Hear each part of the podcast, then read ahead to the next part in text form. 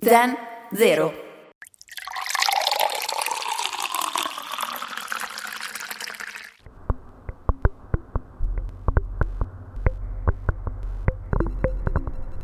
Masaru Emoto, un giapponese, ha messo a punto una tecnica in grado di scoprire i molteplici segni del linguaggio figurativo con cui l'acqua risponde agli stimoli esterni.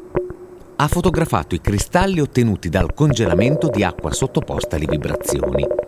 L'acqua è infatti in grado di registrare la vibrazione di un'energia estremamente sottile e i cristalli dell'acqua modificano la propria struttura in relazione dei messaggi che ricevono. L'acqua, sottoposta alle vibrazioni di parole e pensieri positivi, forma dei cristalli bellissimi simili a quelli della neve. L'acqua, sottoposta alle vibrazioni di parole e pensieri negativi, reagisce creando strutture amorfe prive di armonia.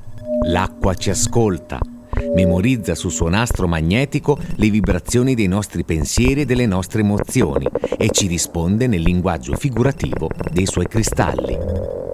E allora pensa, se avvenisse la stessa cosa con il vino.